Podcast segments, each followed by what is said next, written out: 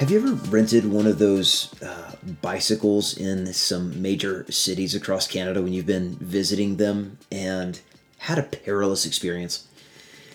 I haven't, but there was a time I got really close. Samantha and I we were in Vancouver this past uh, summer and we rented bikes. We, we lived there for a couple of years, but we never rented bikes and, and never went around the, the seawall. And when I was doing that, I going down the seawall there in Vancouver, and I'm just trying to not hit people. I'm trying to not hit animals. Uh, I'm trying to not fall off the side of a cliff because uh, that would really hurt. And while I ultimately needed to keep my focus on maintaining kind of my balance and not to hit people, you, you also have to look forward right? You, you have to look at where you're trying to go in your bicycle as you're going. You'll kind of make your way in that direction, right? It can be perilous to try to make your way somewhere without looking uh, forward where you're trying to go, right? So you have to kind of be looking around, but also keep your eyes way forward on on where you're going. And I think the same is true in times of suffering. You know, despite all the, the pitfalls uh, around you, it, we, we can't lose focus on the destination right? We do best when we set our minds on the goal, not on all the obstacles around us. Right? I think about that with Hebrews chapter 12, verse 2. Thinking about the life of, of Jesus, who for the joy that was set before him endured the cross. So his, his vision, his eyes, what he's looking for is the joy that was set before him, the glorification of the Father, him standing condemned in our place as our substitute for our sins, the joy there is in all of that as he endures the cross. In today's episode, though, it's not about the goal. We, we've, we've talked about that already. Today's episode is about the potholes that can take us out along the way. But while they're not our focus, we need to know what we may hit that's, that's en route as we're on our way. And the reason that we have this entire episode series on suffering, on, on doing it well, is because of how easily it is to suffer poorly when walking through suffering. Right? So so today what we're going to do is spend time thinking through some of the most common ways that we can suffer poorly, right? The dangers on the path or in the road, so to speak. And suffering has a way of tempting us to lose sight of what God is really like, right? To minimize one or more of his attributes. Right? Suffering poorly at its root has a deficient view of who God is. Even people whose theology is correctly fashioned in their heads can suffer really poorly because their practical theology, right, the view of God that actually drives their hopes and fears and actions, is false. In his letter to a group of Christians under pressure, Peter exhorts them in 1 Peter 5 8 Be sober minded, be watchful. The devil prowls around like a roaring lion seeking someone to devour. In one way, to be watchful is to be aware of unbiblical responses to suffering in our lives. Right, the more we do so, the more equipped we'll be to respond in a way that honors God. So, for the rest of our time together in this episode, we're going to discuss five unbiblical responses to suffering. Now, five is going to be a lot through which to think in this episode, so as a as a practical matter, uh, I would consider reflecting maybe later on maybe one or two of them that would challenge you most and chat about it with with someone in your life. And keep in mind to look for gaps between the theology you know and the theology you show in your daily life. So, so where are there gaps in what you practically believe, head knowledge, but but or theologically believe, head knowledge, but practically believe in your life that will trip you up when times of suffering come your way. So let's get at it.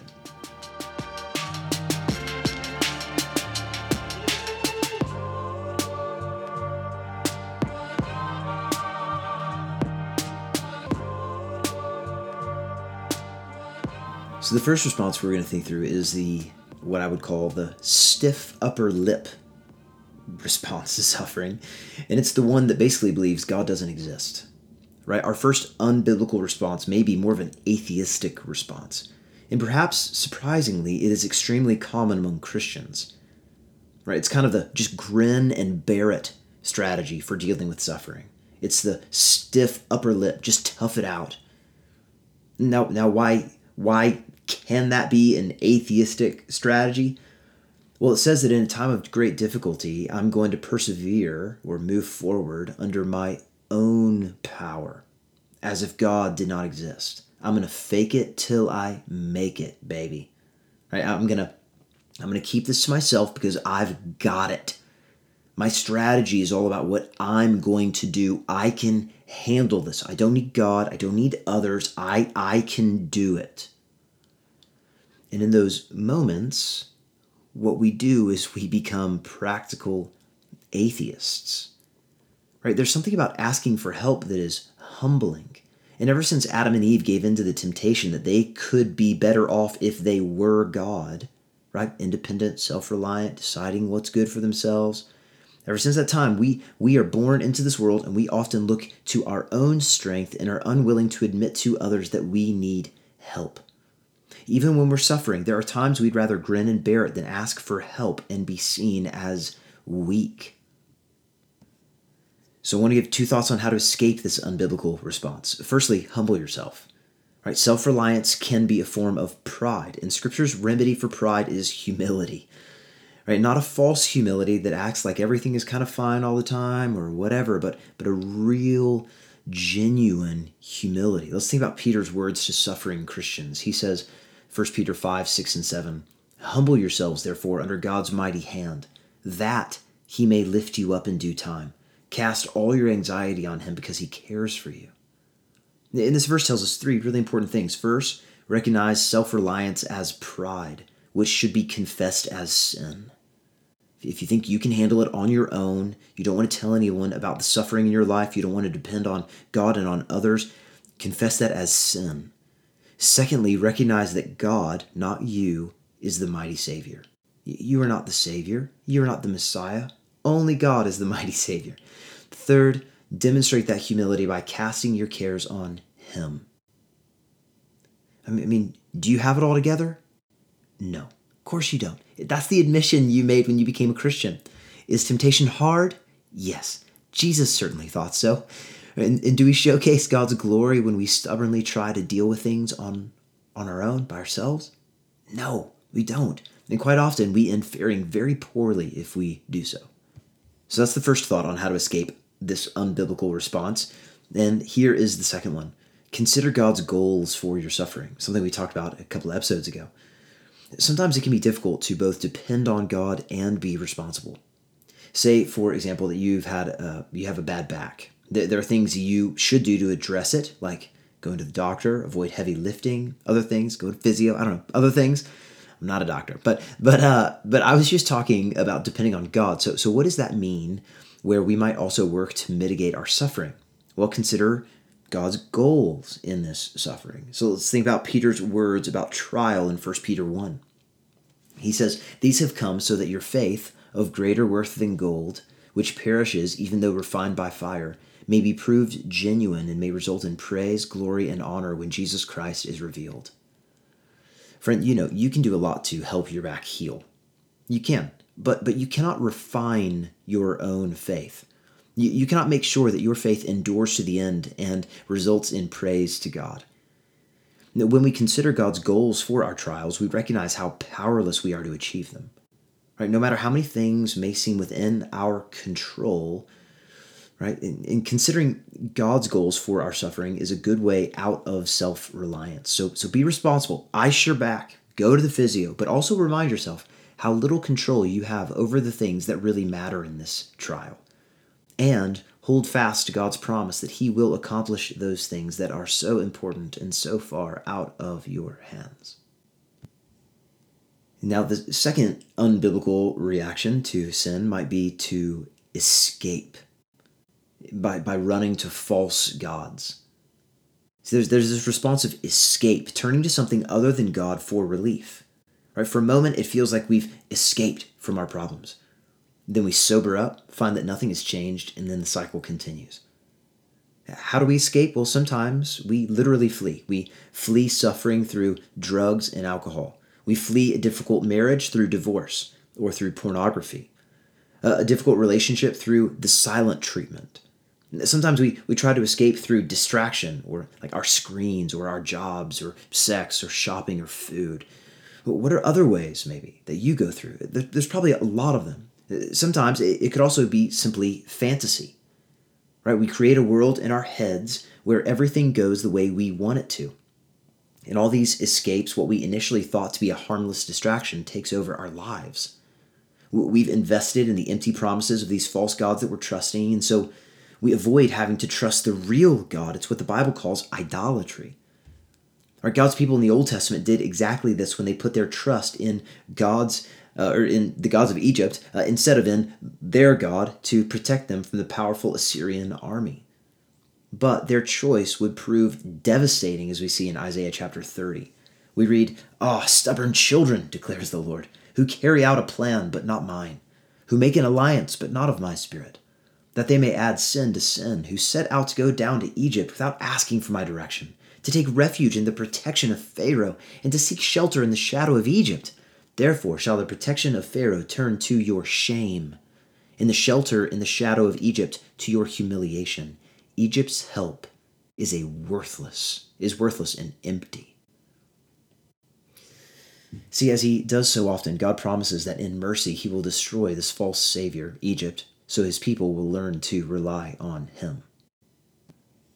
And one way that we can test to see if something is a helpful diversion or an unhelpful escape is to look at our response when it's finished. So, did your vacation give you space to rest and think so that you're geared up to seek God's purposes in a different trial back at home? Or are you grumbling now that you have to return to the mess of your life? And if you work a lot, why do you work as many hours as you do? Now, Christians as well, we, we are not ascetics. We, we are not called to deny ourselves from pleasurable things that this world has to offer. There, there are many nice things you may enjoy during suffering, like a meal out or a massage or vacation, that can give you comfort, refuge, and, and help you trust in God. Not to give the illusion of escaping our need of trusting Him. But, but what if you find yourself seeking escape? Well, we should remind ourselves and each other, as Paul writes in 1 Corinthians 7, not to be engrossed with worldly escapes for the present form of this world is passing away, he says in verses 29 to 31. See, the sweet reality that's about to dawn in the new heavens, the new earth, is far better than any escape that we can ever experience. Now, the third uh, unbiblical reaction to suffering is to think, I deserve better than this. That God rewards the righteous. So, so that's the, uh, the unbiblical response which, which Christians can be prone is, I deserve better than this, which can lead you to anger and despair. Why? Well, because you feel God has betrayed you. I made a deal with God. I would follow Him. I would sacrifice my lifestyle and, and I'd put all my priorities for Him. He'd make my paths straight with a comfortable and profitable life. Bad things are supposed to happen to the people out there, not me. We are the good people. And this can just as easily lead to despair because suffering makes me wonder if I'm not good enough for God. You might call this the why me problem. Now, did you did you hear the bad theology there? While I'm thinking it's unfair for God to do this to me, actually God has decided that my plans for a nice, comfortable life weren't big enough. See, think of, think of the Old Testament Israel as an example. They wanted a nice, comfortable life as God's special people, but God had different plans. Isaiah 49 6 says, Is it too light a thing that you should be my servant to raise up the tribes of Jacob and to bring back the preserved of Israel? I will make you as a light for the nations, that my salvation may reach to the end of the earth. See, friends, God sees the full story. We don't. Consider how much how those much much larger and much better plans of God were so disruptive to Israel's comfort. They, they involved God's refining discipline that we read about through the prophets. God's larger plans subjected Israel to Roman occupation so that people from Israel would move to every part of the empire. So that at Pentecost, when the gospel was first proclaimed, we read that there was staying in Jerusalem God fearing Jews from every nation under heaven. See, God, God's, God's plans tore the Jewish nation apart as the emerging Christians uh, embrace their Gentile brothers and sisters. See, God had much bigger plans than Israel, and Israel suffered as a result. But but wouldn't we all now say it was worth it? I mean, I mean, even with solid theology, we can struggle when we forget God's promises. Written to a group of Christians who are suffering, Peter writes, Dear friends, do not be surprised at the painful trial you are suffering as though something strange were happening to you. 1 Peter 4 12. And perhaps that's how you can diagnose yourself in this category. Do you, do you expect to suffer?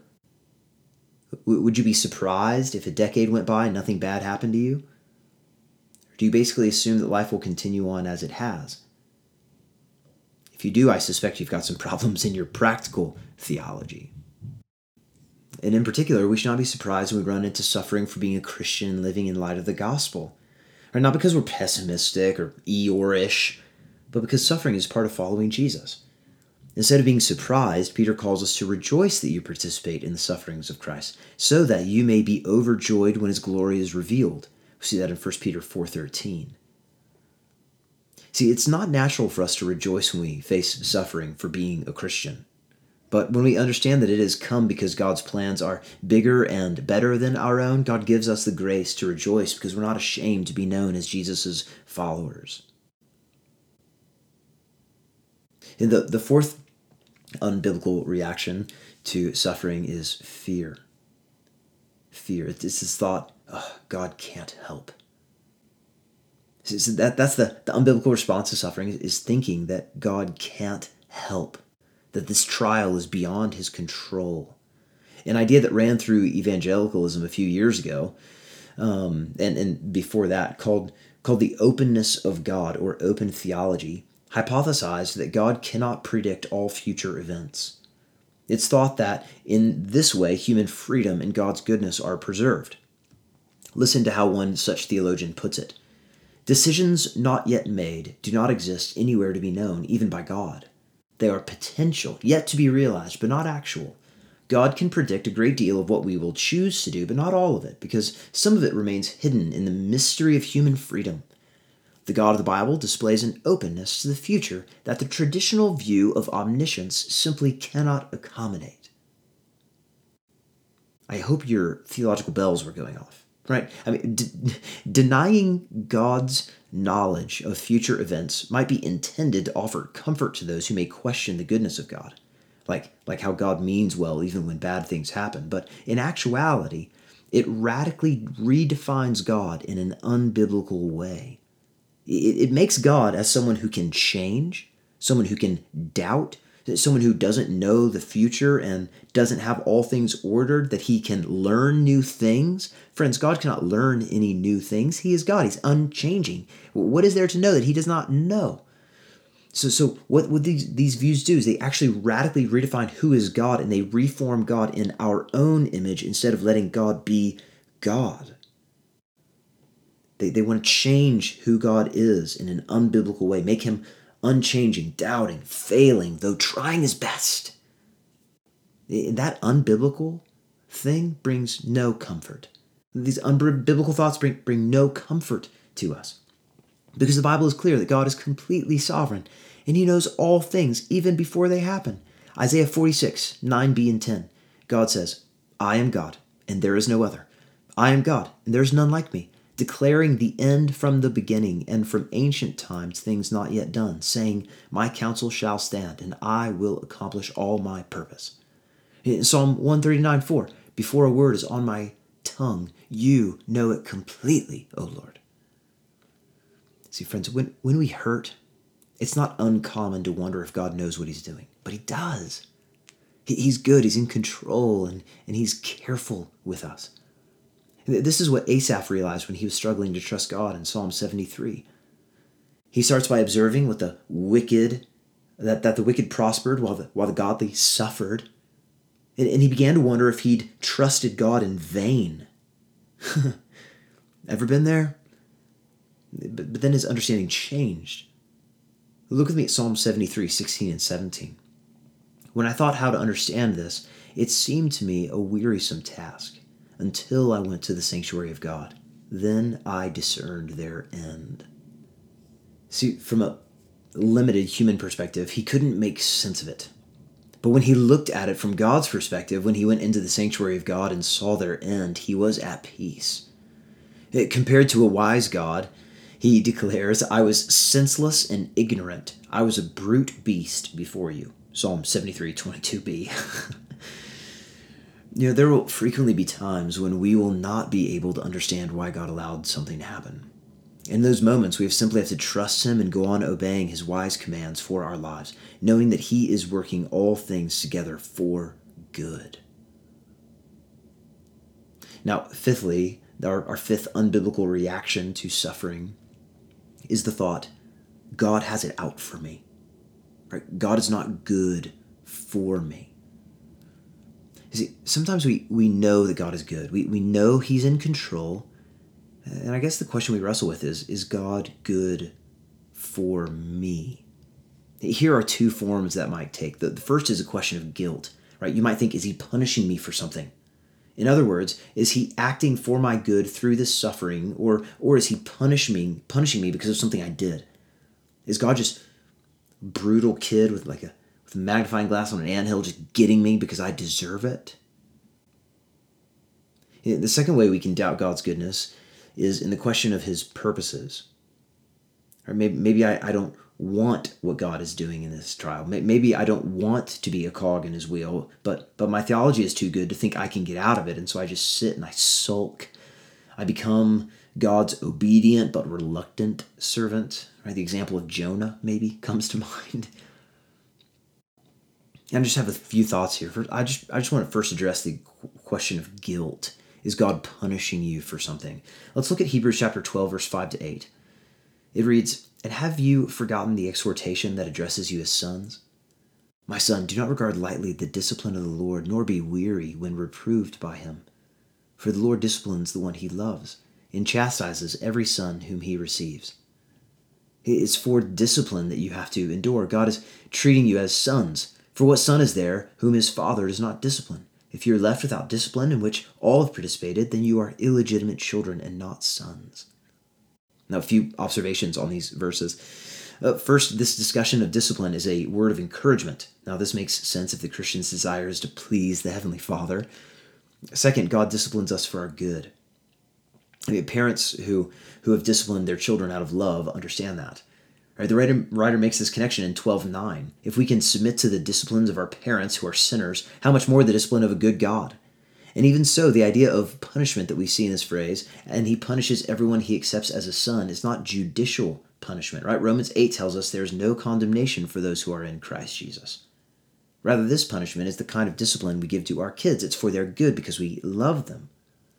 So you might wonder is my suffering God's discipline for a specific sin? Oh, D.A. Carson puts it really helpfully. He writes, It is the uncertainty of reading what is going on that sometimes breeds pain.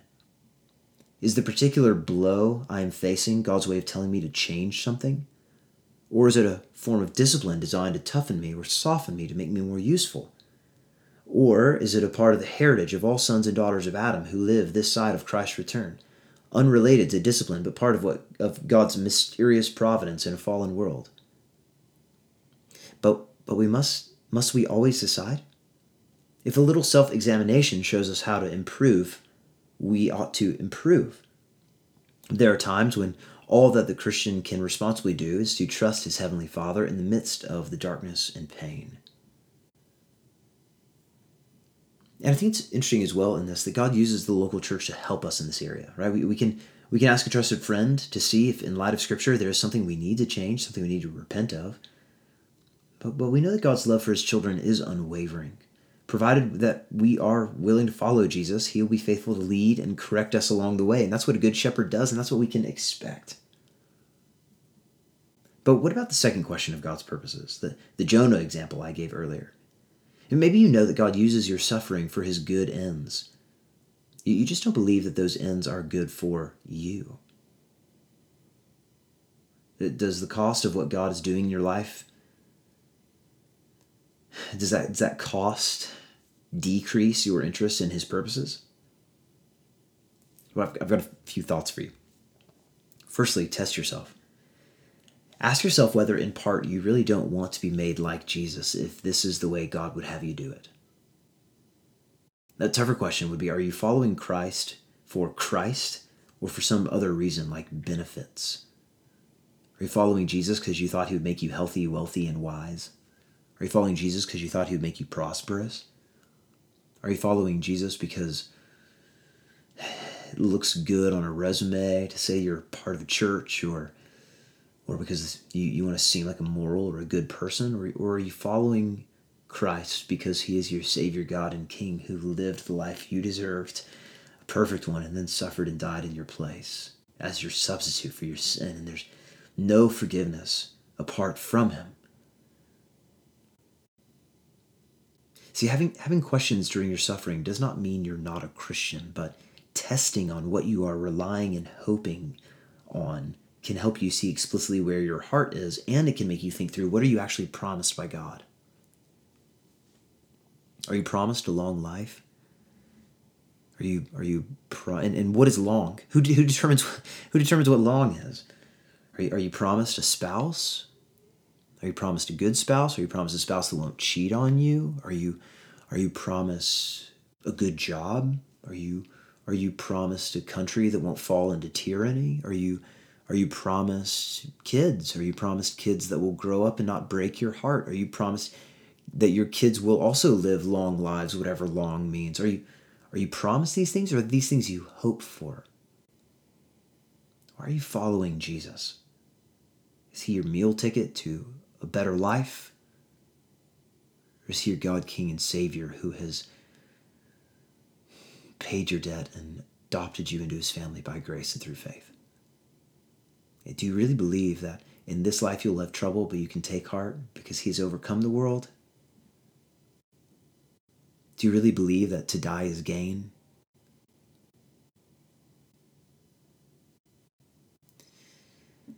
Asking yourself these kinds of questions can help you think through where your heart is.